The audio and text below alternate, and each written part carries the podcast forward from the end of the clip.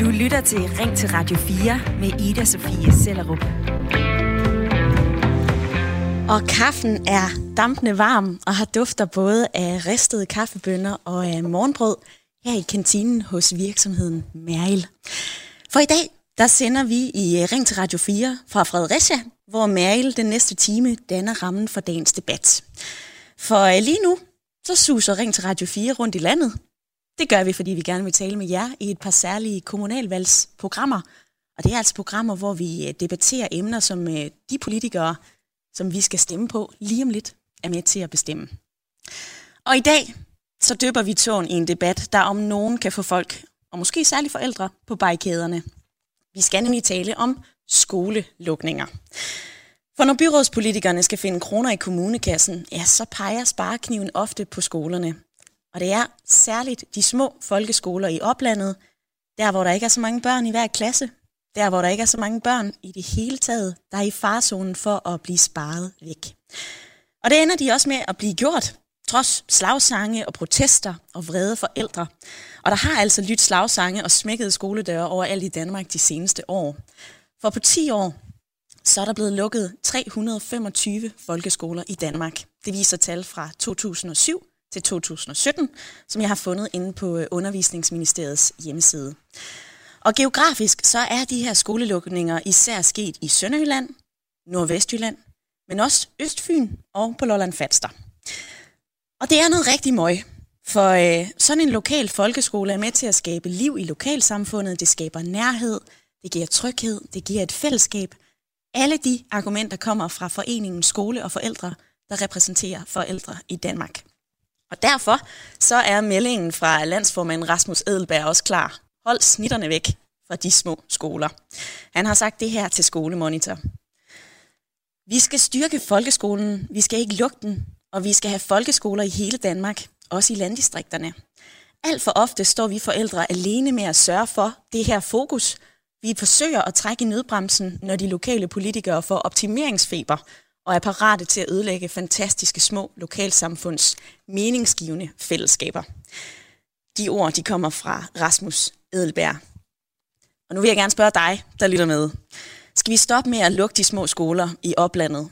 Eller synes du, det giver god mening at samle eleverne på nogle større skoler, når der nu ikke er så mange børn ude i landdistrikterne? Giv mig dit bedste argument. Skriv ind på øh, sms'en 1424 og gør dig endelig nogle tanker om det her. Det gør ikke noget, at den der sms den er lidt længere, end den plejer at være. For i dag, der kan du nemlig ikke ringe ind til programmet. Beklager, at vi kalder det for ring til Radio 4, når du ikke kan det, men du kan altså ikke ringe ind, fordi at vi sender programmet på en lidt anden måde i den her uge. Vi springer rundt i Danmark og taler om det, som vores kommunalpolitikere bestemmer over. Så øh, vær lige med i debatten. Du kan sende en sms, skriv ind til øh, 1424, og husk at begynde din besked med R4.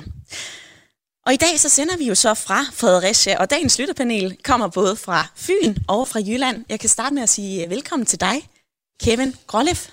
Jo, tak. Du er 30 år og industritekniker, og du har taget turen fra Nyborg for at sidde her i dag. Skal vi stoppe med at lukke de små skoler og satse på de store? Nej, det burde man jo egentlig ikke. Det burde aldrig være penge eller økonomi, der, der øh, gør, at man lukker en skole. Og ved siden af dig, Kevin, der sidder du, Morten Juhl Pedersen. Du er 57 år, bor i Middelfart, og så har du fire børn. Synes du, det giver mening at samle elever på større skoler, eller har vi brug for de små skoler i oplandet? Jeg synes afgjort, at vi har brug for de små skoler. Over 50 procent af befolkningen bor i landdistrikter. Så jeg synes, det siger næsten giver sig selv, at øh, det er respektløst over for lokalsamfundet. Bare lukke dem bevidstløst, som vi har gjort igennem mange år efterhånden. Og den sidste stemme i uh, lytterpanelet i dag, det er din, Jette Ditlef. Du er 58 og uh, kommer fra Vejle, bestyrelsesmedlem, ledelsesrådgiver. Skal vi holde liv i de små oplandsskoler for enhver pris? Ikke for enhver pris, men vi skal på nogle områder. Men det gør, at vi skal tænke lidt mere kreativt på den måde, det så skal foregå på. I er jo med den næste times tid, hvor vi skal tale om øh, skolelukninger, og jeg håber også du, kære lytter, der har tændt for din radio, har lyst til at deltage i debatten på øh, sms'en. Der er allerede øh, en, øh, en sms, der er kommet fra Lesko Brandon. Han skriver, nej, kvaliteten falder med kvantiteten. Altså at lukke skoler, det er nok øretævernes holdeplads for øh, en række kommunalpolitikere. Det tror jeg ikke, vi kommer udenom. Men øh, der er også øh, kommunalpolitikere, faktisk i den kommune, hvor øh, du kommer fra, Morten, nemlig Middelfart. De politikere, de er gået til valgkamp på, at de ikke vil lukke flere skoler. For eksempel har spidskandidaterne fra Venstre og Socialdemokratiet, Konservativ og SF givet hinanden håndslag på, at de i den næste valgperiode lader helt være med at lukke nogle skoler i øh, Middelfart Kommune. Det skriver TV2 Fyn. Men altså, vi kommer jo heller ikke udenom, at skolelukninger tjener et formål. Det er dyrt at holde liv i de små skoler, uden for mange elever i klasserne, og der er jo lønninger til lærerne, der er lokaler, og med færre elever, så følger der jo også færre penge fra staten. Og så er der hele det her aspekt om faglighed, som jeg har stødt på af flere omgange, da jeg undersøgte den her debat. Og der har store skoler faktisk en fordel, viser undersøgelser fra VIVE, det nationale forsknings- og øh, analysecenter for velfærd. For det kan altså være rigtig svært at finde specialiserede faglige kompetencer på skolerne, og øh, lærere, som kan undervise i de rette linjefag, kan altså også være svære at lokke ud til de små skoler. Det er nogle af de øh, pointer, der er i de her rapporter. Og så skal man jo heller ikke holde fast i, at de små skoler, bare fordi det er noget, vi tidligere har gjort. Altså skolesystemet skal jo følge udviklingen, og der, hvor vi bosætter os. Sådan siger øh, Thomas Gyldal Pedersen. Han er formand for øh, børne- og undervisningsudvalget i KF, og han har sagt det her. Skoleklasser skal være store nok til, at eleverne både fagligt og socialt har noget at spejle sig i, så de kan trives og udvikles. Når man ændrer på skolestrukturen, så er det altså ikke for sjov, men typisk for at øge kvaliteten, fordi man for eksempel kan sikre, at eleverne har uddannede lærere med linjefagskompetencer i de fag, som de underviser i. Alt for små klasser er både en social og økonomisk udfordring. Det har han sagt til øh, Skolemonitor. Og øh, hvad siger du? Er det fair, at vi lukker de små skoler og i stedet satser på øh, de større skoler og samler eleverne? Eller har vi offret nok af de her små oplandsskoler i en eller anden optimeringsfeber, en eller anden vild spareøvelse? Send din holdning på en sms. Skriv ind til øh, 1424. Skriv R4, lav et mellemrum, og send så din besked. Og jeg springer i øh, uh, sms-indbakken. Der er en uh, lytter, som siger det her. Man skal ikke give en skole kunstig åndedræt, hvis der ikke er nok børn. Så er det bedre at samle børnene på større skoler og samle indsatsen der. Resten er økonomisk uansvarligt. Morten, hvordan forholder du dig til den sms? Jamen, det er jo sådan set rigtigt. Øh, hvis jeg kigger øh, ja, temmelig mange år tilbage i tiden, i 50'erne var min øh, farfar og farmor, øh, der havde de en lille landsbyskole med måske 20 elever. Øh, tiden er nok løbet fra den slags øh, skoler i dag, det ved jeg udmærket godt, selvom jeg synes, det er vildt hyggeligt at se tilbage på en gang imellem køre forbi den her lille bitte bygning. Der er vi nok ikke nu, men øh, det er jo heller ikke det, der er snakket om, fordi øh, alle de her skoler på den størrelse, de er aflivet for masser af år siden. Øh, typisk, at de mindre skoler, der er tilbage, de har måske 6. maksimalt 7. klassetrin, øh, op til 6. eller 7. klassetrin. Mm-hmm. Og alle der, derover, de kommer ind på de større skoler, lige så snart, at vi er nået dertil. Ja, jeg køber simpelthen ikke præmissen, altså om, at de, de skal lukkes, og øh, at der er nogle af dem, der får kunstigt øh, åndedræt. Øh, det er ikke sådan, det hænger sammen. Mm-mm. Det synes jeg ikke. Du har selv fire børn. Ja. Går de på små eller store skoler? Jamen, jeg må jo sige det som det er. Vi bor et sted, hvor de har gået i kommunens største skole, og, og hvad hedder det? Men det har jo bare været sådan. Øh, for år tilbage boede vi ude på landet, og der var en lille øh, landsbyskole, hvor jeg satte på, at øh, vores, de børn, vi måtte få en gang, de skulle hen. Og det havnede så ikke sådan, fordi vi flyttede, men øh, sådan nogle skoler, de er jo for, for størstedelens vedkommende i dag, øh, der er de jo fjernet fra landkortet, og det, det er jo fuldstændig forkert for de små samfund, de syner helt hen. De har jo ikke noget at bo der for mere. Mm. Så. Og nu nævner du lige øh, forskellige tal her, Morten. Altså øh, på 10 år, fra 2007 til 2017, så blev der øh, 325 færre folkeskoler i Danmark. Og øh, Momentum fra KL har øh, lavet en analyse på det her, og øh, den analyse viser, at det generelt var de små byer, altså der både under øh, 500 indbyggere, i øh, 63 procent af de byer, hvor man har lukket skolerne. Og øh, samtidig så har det her elevtal altså også været svært. På over 90 procent af de skoler, der lukkede, der var der altså mindre end 150 elever. Så øh, det lægger sig jo lidt op af det, som, øh, som du kom ind på, Jette. Altså, hvor meget skal vi puste liv i de små skoler?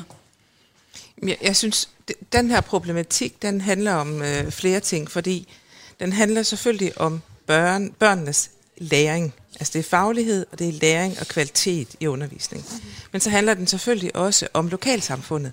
Og de to ting, de har det nogle gange med, at de strider lidt imod hinanden. Jeg synes, den korte version, det er, at, øh, og det er også det, du siger, at, at Viva har undersøgt, at fagligheden, den er større eller højere på de større skoler. Mm-hmm.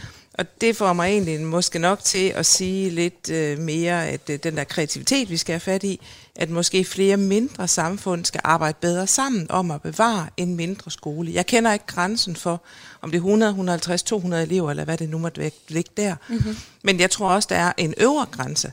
Altså kommer vi op på de der kæmpe skoler, måske med 1000, det kan også være, at det bliver lidt et problem. Ja. Men jeg, jeg ved det selv, fordi jeg selv har undervist i rigtig mange år at der, hvor man har et lærerkollegie af en vis størrelse, der er fagligheden og den faglige udveksling imellem lærerkolleger bare højere. Mm-hmm.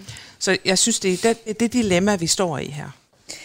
Du kommer jo lige ind på nogle af de her forskellige ting. Altså øh, Gunnar Lind Svendsen, han er professor på Institut for Sociologi, Miljø og Erhvervsøkonomi. Og øh, han har også forholdt sig til det her, nemlig konsekvenserne ved at lukke de her skoler. Og han siger simpelthen, det lokale foreningsliv, det svækkes. Mm. Man mister et vigtigt mødested. Forældrearrangementet på den nye skole vil alt andet lige være mindre, og børnefamilierne flytter væk, ligesom den sociale lim i lokalsamfundet kan risikere at gå helt i opløsning. Hvad gør det, øh, altså hvad tænker du, når du hører det? Det jeg tænker, det er, at, at den der lokale lim, den skal gentænkes, for nu at bruge det ord. Mm-hmm. Og jeg synes måske, man kan drage en parallel til der, hvor vi taler om det en uh, lokale købmand. Øh, den lokale købmand var også under enormt stærk pres igennem mange år. Og der har der jo de seneste år været nogle virkelig fantastiske, spændende eksempler på, hvordan lokalsamfund har mobiliseret øh, et, sig selv omkring det og, og etablere en lokal købmand på alternative vilkår. Mm-hmm. Og der, der tænker jeg, at det er lidt det samme, der nok kommer til at ske på skoleområdet. Øh, om det så er folkeskole eller friskole, og det har jeg ikke lige øh, nogen særlig holdning til nu. Men jeg tror, at den, den der måde, man skal inddrage borgere og forældre på. Og ja, det er ikke kun forældrene, det er faktisk borgerne i lokalsamfundet, som mm-hmm. jeg tænker, der skal inddrages i det her. Og så springer jeg lige fra dig, Jette, til øh, dig, Kevin, fordi du har en søn på fire, han er jo ikke i folkeskolen endnu, men øh, I har skrevet ham op. Ja. Har I skrevet ham op til en lille eller en stor skole? Det er en lille privatskole. Og hvorfor har I gjort det? Mm, det er fordi, vi generelt ikke er særlig tilfredse med det offentlige, og hvad det har tilbud. Den her skole, der går de meget op i, at læring, det skal være en leg de underviser meget udenfor kontra indenfor. Mm-hmm. Og jeg tror ikke på, at man, man har den bedste indlæring, når der man sidder ved et bord. Nu kan jeg huske, at jeg gik i folkeskole tilbage i 90'erne. Der sad man ved et bord, så fik man en stak papir og værsgod. Her der har du matematikken, der skal laves i dag. Det lærte man jo ikke en skid af. Det tror du, man lærer mere af på en lille skole? Du har en bedre mulighed som lærer til at, at koncentrere dig om for eksempel svage elever, fordi du ikke har så mange af dem. Sådan lyder det altså fra dagens lytterpanel. Vi sender Ring til Radio 4 fra Mæril i Fredericia, fordi vi er rykket ud i landet for at tage fat på nogle af de emner, som optager os her i øh, valgkampen, skulle jeg lige til at sige. Vi skal jo stemme her på tirsdag, og øh, i den her uge, så er vi jo så rykket ud for at tale med jer om nogle af de ting, der rører sig. Og i dag er det så skolelukninger. Og kære lytter, vær med i debatten. Du kan skrive en øh, uh, sms ind til 1424. Det har Annette gjort. Hun har skrevet, det her det er endnu et dilemma i vores samfund. Som andre sammenhæng desværre, så har vi ikke de kræfter, vi har brug for i den offentlige sektor. Således nedbrydes vores velfærdssamfund, og det tager årtier at opbygge igen. Væk med privatisering, lad os stå sammen og indse, at hvis vi skal lukke de små skoler, så lukker vi altså også samfundet alt for mange gode steder, og så bliver det altså svært at leve og bo i vores lille land. Skriv ind, giv mig din bedste argument. Synes du, at de små skoler er det sagen, eller kan du se logikken i, at øh, kommunalpolitikerne de svinger sparkniven og samler eleverne på de større skoler? Skriv ind til 1424 og husk at begynde din besked med R4.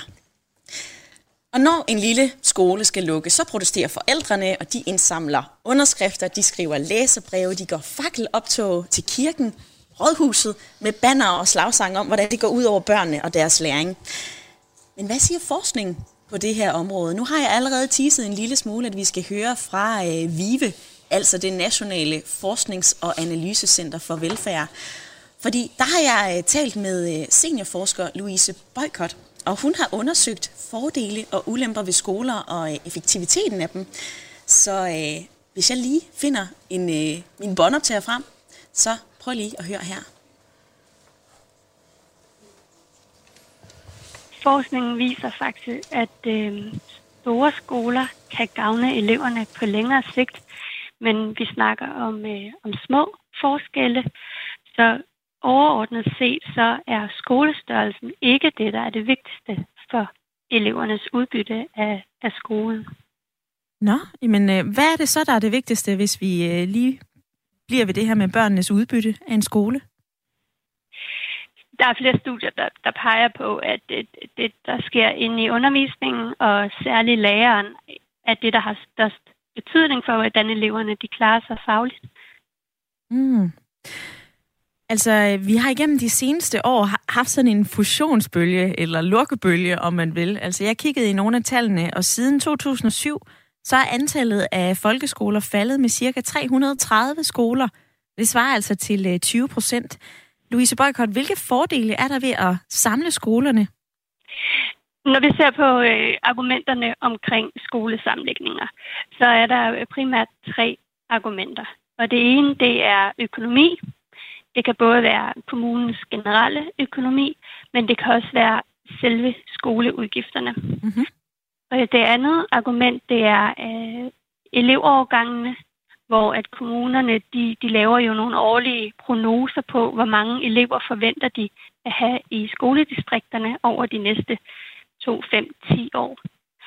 Og det tredje argument, det er selvfølgelig fagligheden på skolerne, øh, hvor at øh, man har en, der er en række argumenter for, at større skoler vil kunne øge skolernes faglighed, deres faglige niveau. Blandt andet ved, at man har mulighed for at øh, ansætte flere lærere til at dække de forskellige fagkompetencer. Man har også mulighed for mere specialiserede lærere. Det kunne fx være lærere, der, der ved rigtig meget om dansk som andet sprog, eller om øh, elever med særlige behov. Ja. Øhm, og så samtidig, så, og det er tilbage til argument omkring økonomi, så kan det være muligt at lave en mere effektiv udnyttelse af de ressourcer, der nu engang er på skolen, hvis du har en større skole. Mm-hmm. Det var i hvert fald lige øh, tre øh, altså fordele ved at samle skolerne. Jeg hørte dig sige øh, økonomi og elevårgange, og så den her faglighed. Jeg er jo også stødt på forskellige argumenter fra øh, forældre. Altså, der er jo blandt andet den gængse, der siger, jamen det går ud over børnene, det går ud over undervisningen. Hvis vi samler dem i større klasser og større skoler, altså, så bliver mit barn simpelthen ikke set eller hørt. Er der hold i sådan et argument? Når vi ser på skolesammenlægninger og skolelukninger, så kan vi både se på, hvad er betydningen på kort sigt og på lang sigt. Ja. Vi, øh, vi lavede et forskningsprojekt, hvor vi kiggede på de skoler, der blev lukket ned i øh, 2010-11, og som du sagde tidligere, så blev der jo lukket rigtig mange skoler eller sammenlagt skoler i den periode. Ja. Det var faktisk omkring 15 procent af de danske elever, der blev omfattet af de her skolesammenlægninger, vi undersøgte. Vi kiggede på kort sigt, så over en toårig periode. Og der kunne vi faktisk se, at der er en, en kortsigtet negativ effekt på elevernes faglighed. Mm-hmm. Men når vi kigger mere ned i de forskellige type, typer af skolesammenlægninger og lukninger, så kunne vi faktisk se, at der nok mest af alt er tale om en, en hvad kan vi kalde det, en, en overgangsfase og en forstyrrelseseffekt, som, som opstår i løbet af beslutningsperioden og i de første år efter beslutningen. Okay øhm, som blandt andet altså kommer fra, fra den typiske modstand, der opstår imod skolelukninger, mm-hmm. som, øh, som medvirker en masse uro, brok og protester. Det kan betyde, at der er et lidt mere negativt læringsmiljø i den her overgangsperiode. Mm-hmm. Både på skolen, men det kan jo også være blandt lærerne og forældrene, der påvirker eleverne. Samtidig så kan man jo også godt forestille sig, at eleverne selv oplever en masse usikkerhed i den her periode, fordi de måske er i tvivl om, jamen skal jeg over på den nye skole, eller skal jeg blive her? Skal jeg over have en ny klasse? Og hvad med mine lærere? Følger de med, eller skal jeg have nye lærere? Øhm, så alt i alt, når vi, når vi så på de skolesammenlægninger, der var i den her periode, så kunne vi se, at dem, der blev, øhm, der blev påvirket mest, det var dem, der stod over for en lukning. Men dem, der stod over for, at de var den skole, hvor de fik de nye elever ind, der var også en lille negativ effekt af de her forstyrrelser, men, men mindre effekt. Louise Boykott, nu har du lige fortalt om øh, det korte perspektiv. Altså, hvad sker der så på længere sigt? Der har vi nogle danske studier, der viser, at øh, på længere sigt, der er der en tendens til elever fra de store skoler, de klarer sig lidt bedre i uddannelsessystemet og øh, på arbejdsmarkedet. For eksempel så er der et studie fra 2016, der viser, at elever, der har gået på en stor skole, de øh, begynder og de gennemfører en ungdomsuddannelse i højere grad end elever, der har gået på en lille skole. Hmm. Så der kan man sige, at store skoler, de, øh, de ser altså ud til at hjælpe eleverne bedre på vej i, i det videre uddannelsessystem.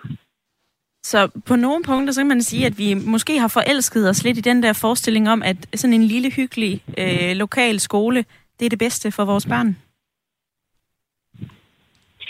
Ja, øh, altså i hvert fald så er der ikke nogen argumenter i, øh, i forskningen, der viser, at en stor skole er til skade for vores børn. Ja, til skade for vores øh, børn, for Louise Boykot, seniorforsker fra VIVE, lige sagt her i slutningen af det interview, som jeg havde med hende. Hvad siger du, kære lytter? Har det her interview sat nogle tanker i gang hos dig? Altså, giver det mening, at vi lukker de små skoler, når du nu kan høre, at der faktisk er flere fordele ved at samle eleverne og lærerne på de større skoler? Send mig en sms med din mening og dit bedste argument. Skriv ind til 1424 og husk at begynde din besked med R4. Og det vil jeg også lige spørge mit øh, lytterpanel om, fordi Jette, du sidder og markerer på din blog, du skriver tryghed, og du skriver nærhed, og jeg ved jo, at du sagde til mig, det kan også blive for småt, det kan også blive for trygt. Er det her vand på din mølle? Nej, jeg ved ikke, om det er vand på min mølle, men jeg synes, der, der er så mange problematikker i det, fordi den ene ting, som jeg også lagde mærke til, Louise sagde, det er, at det er læreren, der er afgørende. Og det er jo fordi, vi ved, og jeg ved det jo selv, fordi jeg har undervist i 20 år, øh, øh, også på gymnasiet, vi ved, at det, der er afgørende for læring, det er relationen. Og relationen, den skabes af tillid, og det er tillid mellem lærer og elev. Øh, så det er den ene del. Den anden del, det er, at jeg tænker tryghed, og det kan godt være, at det bliver en lille smule provokerende nu. Der er bare lidt for mange forældre, der synes, at min lille pode skal være et sted, hvor der ikke er så mange, fordi godt nok stort derude i verden. Det er det. Men den vigtigste opgave overhovedet for forældre, det er jo at sørge for, at gøre sit barn parat til at møde den store verden. Og det indebærer både, at man skal gå i en skole, hvor man får noget faglig indlæring, men det indebærer jo også, at man skal kunne klare sig som menneske. Mm-hmm. Øh, og, og hele den der øh, størrelse, den skal man jo rumme i et skolesamfund. Og når Louise så siger, at det er en tendens til på lang sigt, at eleverne fra de større skoler klarer sig lidt bedre end for de mindre, så kunne det godt være noget, der talte ind i det. Jeg kender ikke årsag sammenhæng på det, men det er måske netop det der med, at man kommer fra et meget lille trygt miljø, og så til store ungdomsuddannelser, Præcis. Og hvor det kan være ret komplekst. Ikke? Nu af, ja, og ja, nu er afbryder jeg dig lige, fordi du kigger nemlig lige over på Morten. Ja. Og Morten, du fik jo sagt her i første halvdel af programmet, at 50 procent af danskerne, de bor mm. ude i landdistrikterne. Altså vi diskriminerer dem simpelthen ved at lukke de små skoler. Hvad tænker du, når du har hørt argumenterne fra Louise Boykott, forskningen fra VIVE? Jamen, jeg hæfter mig især ved, at, at hun egentlig har svært ved at sige, at der er nogen reel forskel. Øh, at vi, vi er ude i petitesser, hvor jeg kan sige, at regnarket kan lige så godt vende den ene som den anden vej. Øh, vi, er tæt, vi er tæt på, så det er måske rent faktisk er svært at, at pege direkte på, om, om der er en, ja, en årsagssammenhæng, øh, om der er fordele eller ulemper øh, mm-hmm. ved det ene kontra det andet. Øh, hun nævner blandt andet de ulemper, der er, øh, når der sker de her sammenlægninger, hvor der kommer perioder, hvor, hvor der er nedgang, øh, hvor der er forstyrrelser, øh, før det, det sådan nogenlunde retter sig igen. Øh, det er ikke kun plusser, det er ikke kun minuser, det, det er en blanding. Det er jo netop en blanding. Mm. Og, øh, og det er også derfor, at øh, jeg spørger lytterne i dag, hvis vi sidder med hver vores lille bog, hvilken skoleform giver vi så flest plusser og flest minuser? Og nu ved jeg, hvad Jette og Morten og Kevin i lytterpanelet mener, og jeg vil altså også rigtig gerne høre fra dig, kære lytter, så øh, forhold dig lige til dagens debat om skolelukninger. Skal vi satse på de store skoler, eller skal vi, skal vi bevare de små? Du får lige lidt tid til at tænke på det, fordi øh, nu er der et lille nyhedsoverblik til dig. Lytter til Ring til Radio 4 med Ida Sofie Sellerup. Hvor vi i dag har gang i en øh, debat om skoler og skolelukninger. For på 10 år, fra 2007 til 2017, så er der blevet 325 færre folkeskoler i Danmark. Det viser tal fra Undervisningsministeriet. Og det er altså særligt de små folkeskoler på landet, som har måttet smække døren. Det er de trygge små skoler, som jo gør, at folk har lyst til at flytte på landet, men som også kan være pokker styre og drive, fordi der ikke er så mange elever i klasserne, og det kan også være svært at lokke lærere derud. Til gengæld, så er ungerne så rykket ind på nogle større skoler, som måske ikke lige er lige så trygge, eller lige så hyggelige, eller lige så tæt på mor og far. Men til gengæld, så er der mere faglighed, der er flere linjefag, der er flere lærere, og så kan det også være, at der er et større netværk for eleverne.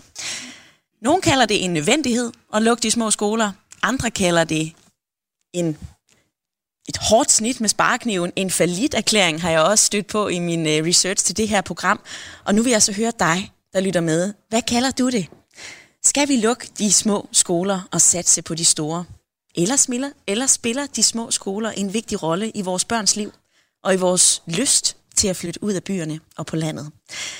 Det er debatten i dag, for øh, skolelukning, skolelukninger, skolelukninger det er fortsat en del af kommunalpolitikernes værktøjskasse, og det er også derfor, at vi tager fat på det her emne i den her særlige udgave af Ring til Radio 4, hvor vi øh, zoomer ind på emner, som fylder meget i kommunalvalget.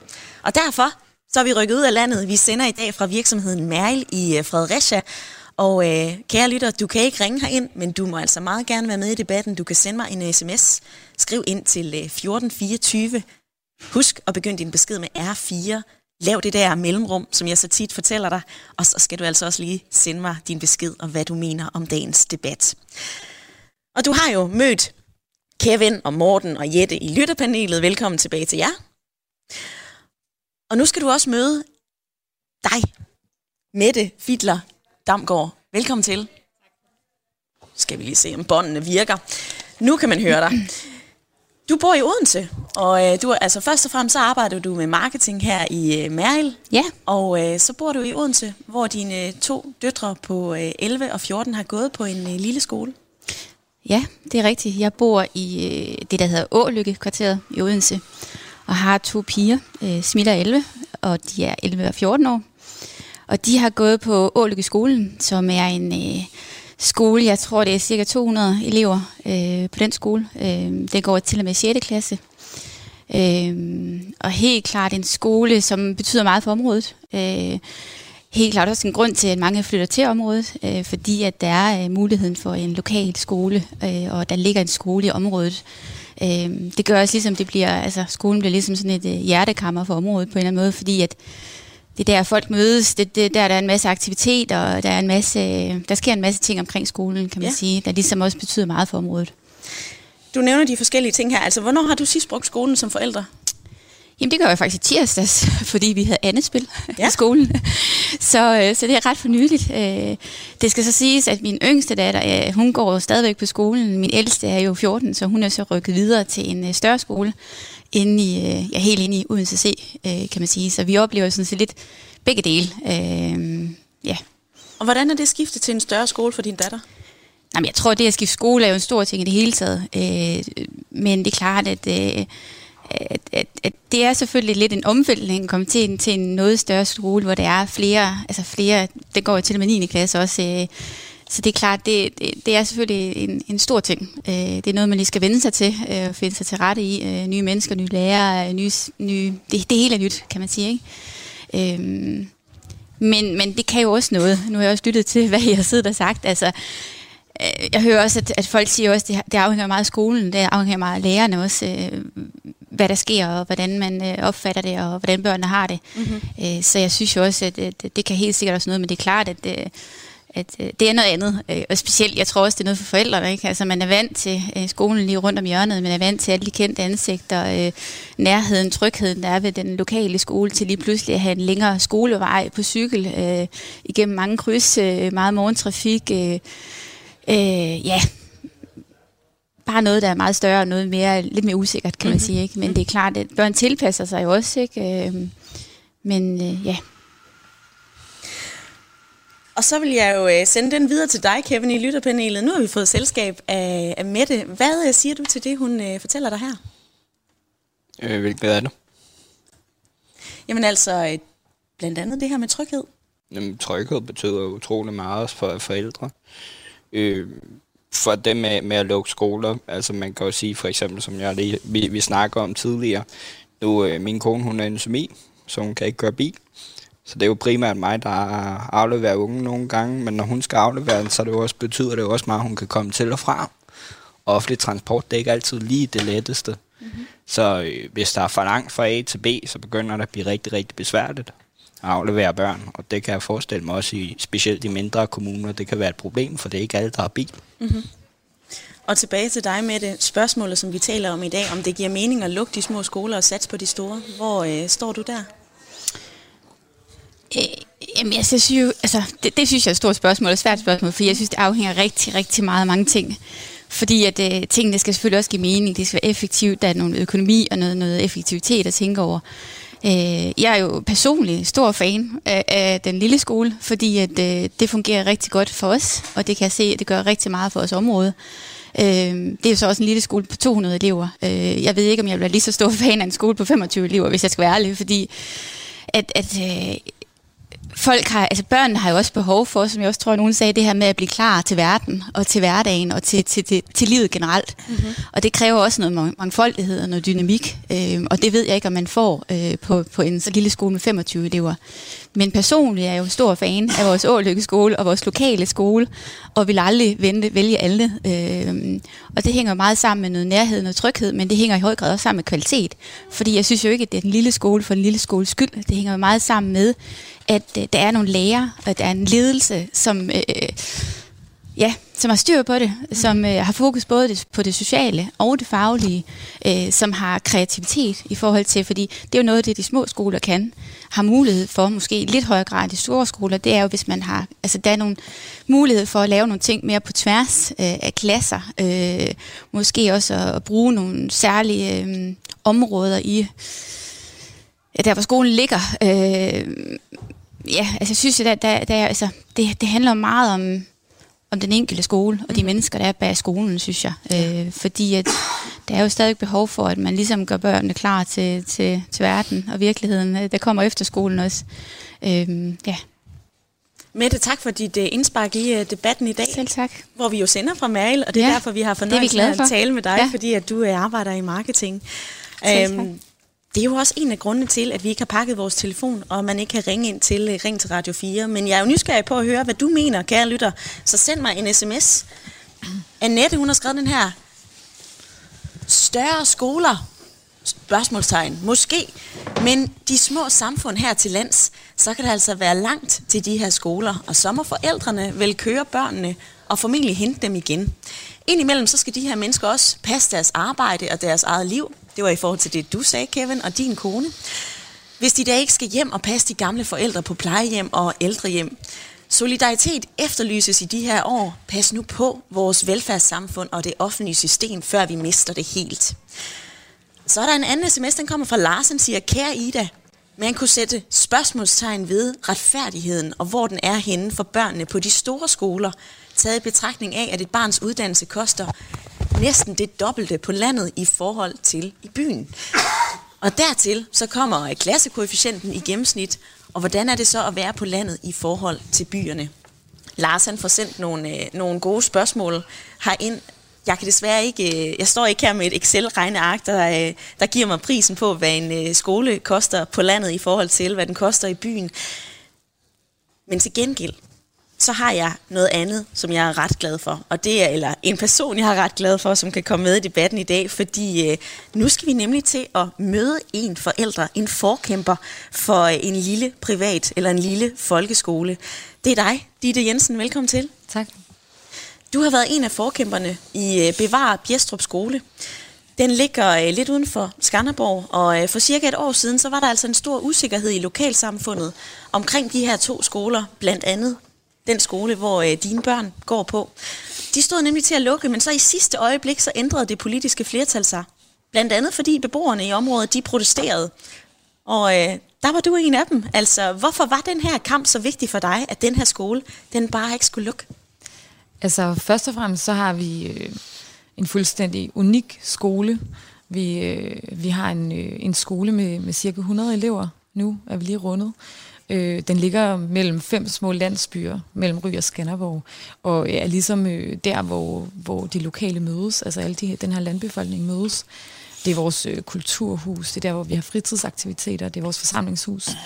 Øh, vi, øh, vi bruger skolen øh, også, der ligger også to børnehaver på matriklen, der er lige åbnet en vuggestue. Øh, det er den ene del af det, den mhm. har en stor betydning sådan for lokalsamfundet og, øh, og som tilbud. Den anden del af, øh, af det er jo, at, øh, at de tal, det blev baseret på, altså de prognoser, de holdt ikke. Altså, det er jo sådan, man laver fremskrivning af kommunen, det er sådan, man kan, man kan man kan agere, når man er byrådspolitiker. Men, men problemet med de her tal, det var, at de var jo, de er jo baseret på tidligere tal. Mm-hmm. Og der er jo opsving. Altså folk i, i landdistrikterne, de flytter jo derud, så får de børn, så bliver de jo også boende, når børnene flytter hjemmefra bliver større. Det vil sige, at det er sådan en bølgedal øh, i landdistrikterne. Det går op og ned, og det betyder jo også noget for øh, elevtallene på skolerne. Mm-hmm. Og, og de tal, øh, som skolen eller som byrådet begrundede øh, den her øh, lukning med, det var så baseret på... Øh, på en, en nedgangsperiode. Og det var det modsatte, vi stod i. Altså, mm-hmm. vi, er, øh, vi er i en opgangsperiode lige nu. Øh, vi har masser øh, børn i den skole. Så øh, det, var, det var den anden, altså det var noget af det andet, der ligesom øh, gik mig på. Ikke? Det var ja. den, her, øh, den her følelse af retfærdighed i forhold til, hvad man egentlig baserer sine beslutninger på. Og hvad så med det her lokalsamfund? Hvad frygtede du, der kom til at ske, hvis skolen forsvandt? Jamen, øh, det er ret indlysende, at, øh, at det fællesskab, der er i sådan et lille samfund, at nu, nu havde du faktisk det der glimrende lytterspørgsmål, og du sagde, at du ikke vidste, øh, hvad du skulle svare, når man siger, at det koster mere med elever i, øh, på små skoler end store Jeg har i hvert fald ikke et regneark, hvor der men, står men det, dem har jeg kigget på masser af, så jeg kan jo, jeg kan jo prøve at svare på det også øh, i den her forbindelse. Det, der er interessant med det, det er jo, at selvfølgelig koster elever på små skoler mere. Mm-hmm. Det gør de. En lygtepæl i min by koster også mere end en lygtepæl inde i Skanderborg. Det er et faktum. Altså, men hvis man vil have aktive landdistrikter, så bliver man også nødt til at kalkulere det med. Til gengæld, så er der den pointe, at det eneste, vi har i landdistrikterne, det er det her helt basale velfærd. Det er reduceret til at være en skole, hvis man er heldig, og en børnehave, hvis man er heldig. Alt det andet, det er i centerbyerne. Det er der, vi tager ind, hvis vi skal have kulturtilbud, hvis vi skal have svømmehal, hvis vi skal i teater eller biograf. Og det er fint, fordi det er det, man kalkulerer med, når man flytter på landet. Til gengæld er det ikke fint, når man lukker institutioner, som er, dem, som er det, der er hele grundlaget for, hvorfor man flytter på landet. Fordi min motivation for at flytte på landet fra København, jeg skal sige, at jeg er vokset op i det samme område. Ja. Jeg tog til København, studerede, ligesom man gør, var væk i 10 år, kom tilbage med min familie, med mine små børn, og tænkte, de skulle have den samme tryghed, som jeg var opvokset med. Mm-hmm. Øhm, og, og hele grundstenen i det er jo, at man kan komme ind i et lokalsamfund, som er, øh, som er trygt, og så, hvor folk kender hinanden, hvor der er et fællesskab, man kan dumpe ind i. Øh, et forpligtende fællesskab også, hvor man ser hinanden, hvor man ser øh, hinandens børn. Og det er jo det, der er kernen i det her, øh, og som jeg synes, man nogle gange glemmer, når man bliver ved med at snakke om faglighed. For ja, det kan da godt være, at der er en, øh, lille forskel, hvis man ser på gennemsnit og alt muligt. Men, men noget af det, som man får med, vil jeg påstå, øh, ved at have en opvækst i et lille samfund, hvor folk holder øje med hinanden, mm-hmm. det er, at man bliver et trygt menneske, der kan gå ud i verden øh, og agere ud for det. Og den værdi, det synes jeg er ærgerligt, hvis vi misser det. Samtidig så synes jeg, der er noget andet, som vi ikke har diskuteret her, som er enormt vigtigt, som er noget meget mere principielt. Men det, I ikke har snakket om endnu, det er jo, at det, der sker, når man lukker de små skoler på landet, det er jo, at man ofte får tilbudt at åbne en friskole i stedet for. Præcis. Og det er øh, hvis man ser på udviklingen, så nogle af de kommuner, hvor det er gået rigtig galt, du kan se på Bornholm, du kan se på Holbæk, der er altså der kan man se, at det er op mod over 30 procent af børnene, der kommer i en friskole frem for en folkeskole. Mm-hmm. Fordi at forældrene, når de små skoler lukker, bliver tilbudt at åbne en friskole. De siger ja tak, fordi vil gerne have et trygt, øh, en tryg skolegang for deres børn. Og så ender børnene i friskoler. Rigtig, øh, rigtig ærgerligt i min optik, fordi vi har i Danmark det fineste af det fine. Vi har folkets skole, baseret på Grundtvig, baseret på Koldt, der har siddet derude og, og tænkt, personlig udvikling, frihed i et frit samfund. Altså, mm-hmm. nu, man kan ikke finde noget finere i et demokrati end lige præcis det, som folkeskolen tilbyder. Og det er det, vi gambler med her. Og jeg synes, det er en meget, altså jeg synes, det her det er en meget større diskussion end bare sådan noget, kan man hæve karakteren, hvis man lægger 10 klasser sammen, øh, måske. Altså. Ja. Men, men altså, skal vi ikke passe på det her? Altså, er der ikke, og er det ikke nødvendigt med en diversitet? Altså, børn er forskellige. Nogle har brug for en stor skole, ja. Nogle har brug for en små skole, øh, en lille skole. Mm-hmm. De kan noget forskelligt. Der skal være plads til begge dele. Men den grønthøster, man kører ind over det lige nu, den tager kun de små skoler, fordi ja, eleverne er dyre, så der er en større besparelse at hente. Men det er bare et helt fundamentalt problem for vores demokrati, og den, den diskussion synes jeg er ret vigtig. Og jeg afbryder dig lige her, Ditte, fordi at, øh, jeg vil lige have Jette med ind i samtalen. Du var jo inde på, at øh, de her små skoler, de kan også blive for små, og nu, øh, nu kommer Ditte jo med en masse argumenter for, hvorfor det netop er, at vi har behov for de her små skoler, og heller også de store skoler. Altså, rykker det ved din holdning, når du hører Ditte tale her? Jamen, jeg ved ikke, om min holdning skal rykkes heller, fordi jeg har jo ikke afskrevet små skoler. Jeg har blot sagt, at jeg ved ikke, hvad grænsen er for en lille skole. Jeg lader mærke til, at Mette snakkede om det der med 25, og jeg lader også mærke til, at hendes børns skole var 200, jeg er så 100. Det kan sagtens være, at det er lige præcis der, man skal have. Og så var jeg simpelthen så glad for, at Ditte sagde, jeg har siddet og skrevet her, før du sagde det, forpligtende fællesskaber. Fordi det er lidt det samme som den der supermarkedsmodel, jeg havde fat i før, den lokale købmandsmodel. Og det er jo lige præcis det, I har mobiliseret. Og så har I mobiliseret det, der er ekstremt stærkt. Det er at få hele det her samfund til at arbejde sammen. Fem mindre landsbyer står sammen om at bevare en folkeskole, hvor vi lige præcis kan rumme diversiteten, som du har fat i. Det synes jeg er fantastisk. Må jeg lige sige kort omkring de store skoler. Jeg synes, noget af det, der er problemet, det er, at vi taler om stort og småt. Mm-hmm. Men vi glemmer at øh, diskutere, at en stor enhed kan sagtens rumme en masse mindre enheder. Og, og det hvad mener det, du med det? Der mener jeg det. Det kan godt være, at det er en stor bygning, eller et stort område, et stort alt muligt. Men det er jo typisk organiseret i nogle mindre enheder. Så det er jo ikke nødvendigvis sådan, at fordi der er 800 elever på en skole, så er det 800 elever, der er sammen alle sammen. Mm-hmm. Jeg, jeg synes, det er ret problematisk, at vi hele tiden sådan basher. Når det er stort, så er det dårligt stort. Ja. Ja, det handler simpelthen om organisering. Og det er fuldstændig det samme, som de det siger. Det handler om organisering også af nogle mindre enheder. Så, så jeg, jeg, kan, jeg er faktisk øh, slet ikke uenig med Ditte. Jeg synes, det er ret vigtigt at have fat i den der dimension. Hvad er det, vi taler om her? Og der tror jeg, det er rigtigt, du har fat i den der med, at vi ikke har partielle analyser af samfundene som kommunalpolitikere. Det, det kan vi jo så bare råbe ud, mm-hmm. at de har lige været fem dage nu til på tirsdag til det, det vi kigger efter. Vi vil ikke have partielle analyser, vi vil have sammenhængende liv. Mm-hmm. Det var ordene fra øh, Jette i lytterpanelet. Jeg vender lige tilbage til dig, øh, Ditte Jensen. Altså, nu håber du på, at dine børn de skal gå på den her skole. Det skal de. Det har Det politikerne de. lovet mig den her omgang, ikke? Det er netop politikerne, som jeg vil tage fat på. Du, øh, du fortalte mig lige tidligere, at øh, først så var der jo store protester, og så lige så stille og roligt, så begyndte det der byråd bare at falde som, øh, som dominobrikker. Altså, øh, bekræftede, det må jo nok have bekræftet dig i, at, at I var på rette spor, men altså, øh, har du et, en opfordring til andre forældre, som står i din situation?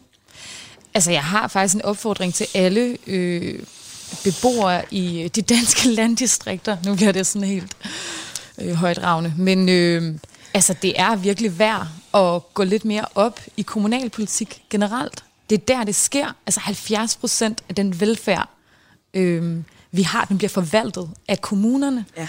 Det er altså, det er rigtig vigtigt, ikke? Altså, jeg flyttede fra København og, til, og havde egentlig ikke skænket det der med sådan kommunal øh, politik og sådan noget. Det er helt, øh, sådan, jeg havde ikke givet det så meget interesse. Øh, jeg gik øh, lidt mere op i, øh, i landspolitik. Jeg synes, det var vigtigt, ikke? Men det, der er interessant, er jo, at det er derude, det sker. Så altså, hvis du ikke er medlem, så meld dig ind i et parti. Altså, det er der, indflydelsen ligger. Mm. Og jeg ved godt, det kan være grænseoverskridende, og hvem skal man? Og, men men øh, landspolitik og kommunalpolitik er ikke det samme. Så det vil sige, at du skal finde nogen, du skal finde nogle allierede, simpelthen i dit øh, lokalsamfund. Det er også vigtigt, at man har en repræsentant. Grunden til, at vores skole blev udpeget, det var fordi, at vores øh, repræsentant øh, ind i undervisnings- og børneudvalget, hun var sygemeldt med stress. Ellers så vil jeg være, altså jeg vil, jeg vil ved på, at det ikke var sket, at vores skole var kommet, altså blevet lukningstruet, for det var ikke oplægget fra administrationen. Mm. Så derfor, altså det, det er virkelig værd at, øh, at, at, at, at komme ind i kampen i forhold til det her lokalpolitik, og så sætte sig ind i det. Altså, det er min allerstørste opfordring, for så kan man være forud. Øh, Der vil, der vil altid være en diskussion om skolestruktur forud for en debat om skolelukning. Mm-hmm. Så rigtig meget af det her, det kan man forudse, hvis man sætter sig ind i det. Og man kan også være proaktiv, fordi politikerne er ikke onde. De vil også gerne lytte, og især kommunalpolitikere, fordi de bor der selv. Så nogle gange så handler det bare om, at man skal komme med argumenterne, inden det er for sent. Og der, øh, ja, det er måske min opfordring. Og nu er du i hvert fald kommet med en ja. Række argumenter. Ditte Jensen, en af forkæmperne for øh, Bevaret Bjerstrup Skole, som ligger øh, mellem Skanderborg og Ry. Tak for din tid i dag. Og der er altså stadigvæk øh, 6 minutter af programmet, hvor vi har drøftet skolelukninger, og vi er nået øh, vidt omkring. På sms'en, så er der altså også flere af jer, der byder ind, og jeg vil lige øh, læse lidt op her. Søren Andersen, som er underviser og lærer, han har skrevet den her. Trivsel er forudsætningen for god læring, og barnets forankring til lokalsamfundet har stor betydning for den enkeltes trivsel. Og hvad med den længere transport til og fra skole, når virkeligheden så bliver, at øh, ejerne bliver kørt i stedet for at cykle til og fra skole. De nævnte forhold må være negative effekter på skolecentraliseringerne, både for barnets trivsel, sundhed og for klimapåvirkningen. Og så er der altså også en øh, anden en, som er kommet ind her. Det vigtigste for om børn klarer sig fagligt er, om de føler sig set og hørt og har nogle gode venskaber og fællesskaber. Det faglige niveau kan godt være højt og godt, men hvis barnet ikke føler sig trygt og er i kontakt med lærerne, ja, så kan børnene ikke tage imod læring. Der er rigtig mange, der bliver mobbet og overset på de store skolefabrikker, og der er ikke tid til det enkelte barn. Kevin, det var du inde på tidligere. En reaktion på den her sms? Mm, Det er jo rigtigt nok. Altså igen, hvis, øh, hvis vi ikke kan få afleveret vores børn. Altså jeg vil da aldrig nogensinde lade min søn øh, cykle på den anden vej, hvor der er, vi bor ved. Ned til skolen nede ved Ullerslev, fordi at øh, folk de kører sgu som hjernedøde dernede. det vil jeg ikke være tryg ved. Og hvis han ikke kan af, blive afleveret på skolen, så kan jo ikke passe et arbejde på den måde. Der bliver det jo belastning for rigtig, rigtig mange familier og også for samfundet. Mm-hmm. Og så, så, så kommer vi jo derud. Nu kan jeg jo komme med et eksempel for mig selv. Min mor og far, de begge to øh, arbejder i Kastrup Lufthavn. Øh, fordi at jeg blev rykket over i en, en, en anden skole, så kunne jeg kunne ikke selv cykle, fordi der var ikke rigtig forhold til det. Derfor var kommunen nødt til at betale for taxa. Og det gjorde de med rigtig mange børn, og på den måde, der bliver du ikke lige frem en besparelse, Niks. når du har omkring 12 taxaer, der kører børn frem og tilbage om dagen. Og hvad med dig, Morten? Nu er, nu er vi jo snart ved vejs inde i dagens debat. Er der noget, du sådan særlig hæfter dig ved? Det ved jeg ikke. Det er der jo selvfølgelig, fordi øh, det er jo ikke, det, det er jo ikke hverken om man er for store skoler, eller om man er for små skoler. Nej. Det er, det er mere øh, blandingen, diversiteten, som det er blevet sagt, øh, at, øh, at hver har noget at tilbyde. Og store skoler behøves ikke nødvendigvis at være fabrikker. Øh, det kan netop være øh, små enheder øh, på de større skoler, der gør, at, at de er ganske velfungerende. Og små skoler er ikke nødvendigvis en lille landsbyskole med 12 elever, øh, der ikke er tidsvarende, og hvor der ikke er, foregår ordentlig læring. Nej, det, det, det eksisterer jo ikke mere, så det, så det er noget, noget øh, sludder. Så øhm, jeg, jeg tror, det, det hele det er, det er en blanding øh, af noget, hvor man, hvis du fjerner den ene halvdel, som jo så i det her tilfælde ender med at blive de små skoler, så mister vi noget meget værdifuldt, øh, som aldrig kommer igen. Og det tror jeg vil være det store problem for vores samfund, faktisk. Og du bor jo i Middelfart, Morten, og der kan jeg se, at der er en række kommunalpolitikere, som øh, går til valg på. De har givet hinanden håndslag på, hvis øh, I stemmer på os, så øh, lover vi, at vi ikke øh, lukker flere små skoler. Det er både Venstre og Konservativ og SF og Socialdemokratiet. Gør det indtryk på dig, når politikerne i din kommune lover sådan noget? Nej, ikke helt vildt, fordi øh, jeg kommer i tanke om, hvor mange øh, små skoler er der snart tilbage, de kan fjerne. Øhm, det, hvis jeg begynder at, at gøre det op, for det, det er netop blevet til friskoler, dem som de lukkede. Mm. Øhm, der er måske en øh, i, i vores egen øh, baghave, som, ja, jeg tænker, der er et par hundrede elever eller et eller andet. Øh, må ikke der er det. Og øhm, så ved jeg godt, der er nogle i yderdistrikterne tilbage, som ikke er lukket endnu. Øh, det må være dem, de taler om. Mm jeg ved ikke, øh, hvor meget jeg giver for de løfter, øh, men det er jo selvfølgelig i, i den kommende valgperiode, der, der kan man vel godt stole på det, men øh, det er ganske få år frem. Øh, jeg tror, at man skal mene noget i hjertet øh, øh, som parti, for, at- for at jeg begynder at stole på dem, og det skal være noget, de har vist igennem mange år. Det, de nævnte partier, det har de i hvert fald ikke vist igennem mange år. Mm-hmm. Ikke alle sammen. Og nu har flere af jer nævnt, øh, at der er kommet flere friskoler til. Altså ifølge folkeskolen.dk, så er antallet af fri grundskoler steget fra 459 øh, i 2000 til 551 øh, i 2017. Og jeg er sikker på, at den er steget fra 2017 og så også til i dag. Jeg skal også lige nå forbi dig, Jette. Hvad tager du med dig hjem fra debatten i dag? Jamen, jeg synes, det, det der er det aller, aller vigtigste her, det er sammenhængskraft. Og så er det forpligtende fællesskaber, som vi havde fat i. Mm. Og det handler simpelthen om, at borgerne skal på banen i forhold til lige præcis deres lokalsamfund. Fordi det, der er målet, det er, at vi kan finde frem til en model, så vi har nogle børn, der kan komme til at mestre livet på alle facetter. Punktum. Lad det være sidste ord fra jer i lytterpanelet. Tak til dig, Kevin, Morten, Jette og Ditte. Og tak til dig, der har øh, lyttet med og øh, har skrevet sms'er ind. I morgen, der rykker Ring til Radio 4 et nyt sted hen i Danmark. Vi skal til Randers, hvor vi skal diskutere friplejehjem og om man må øh, tjene penge på ældrepleje. Det er i morgen 9.05, og øh, nu er der altså nyheder klar til dig.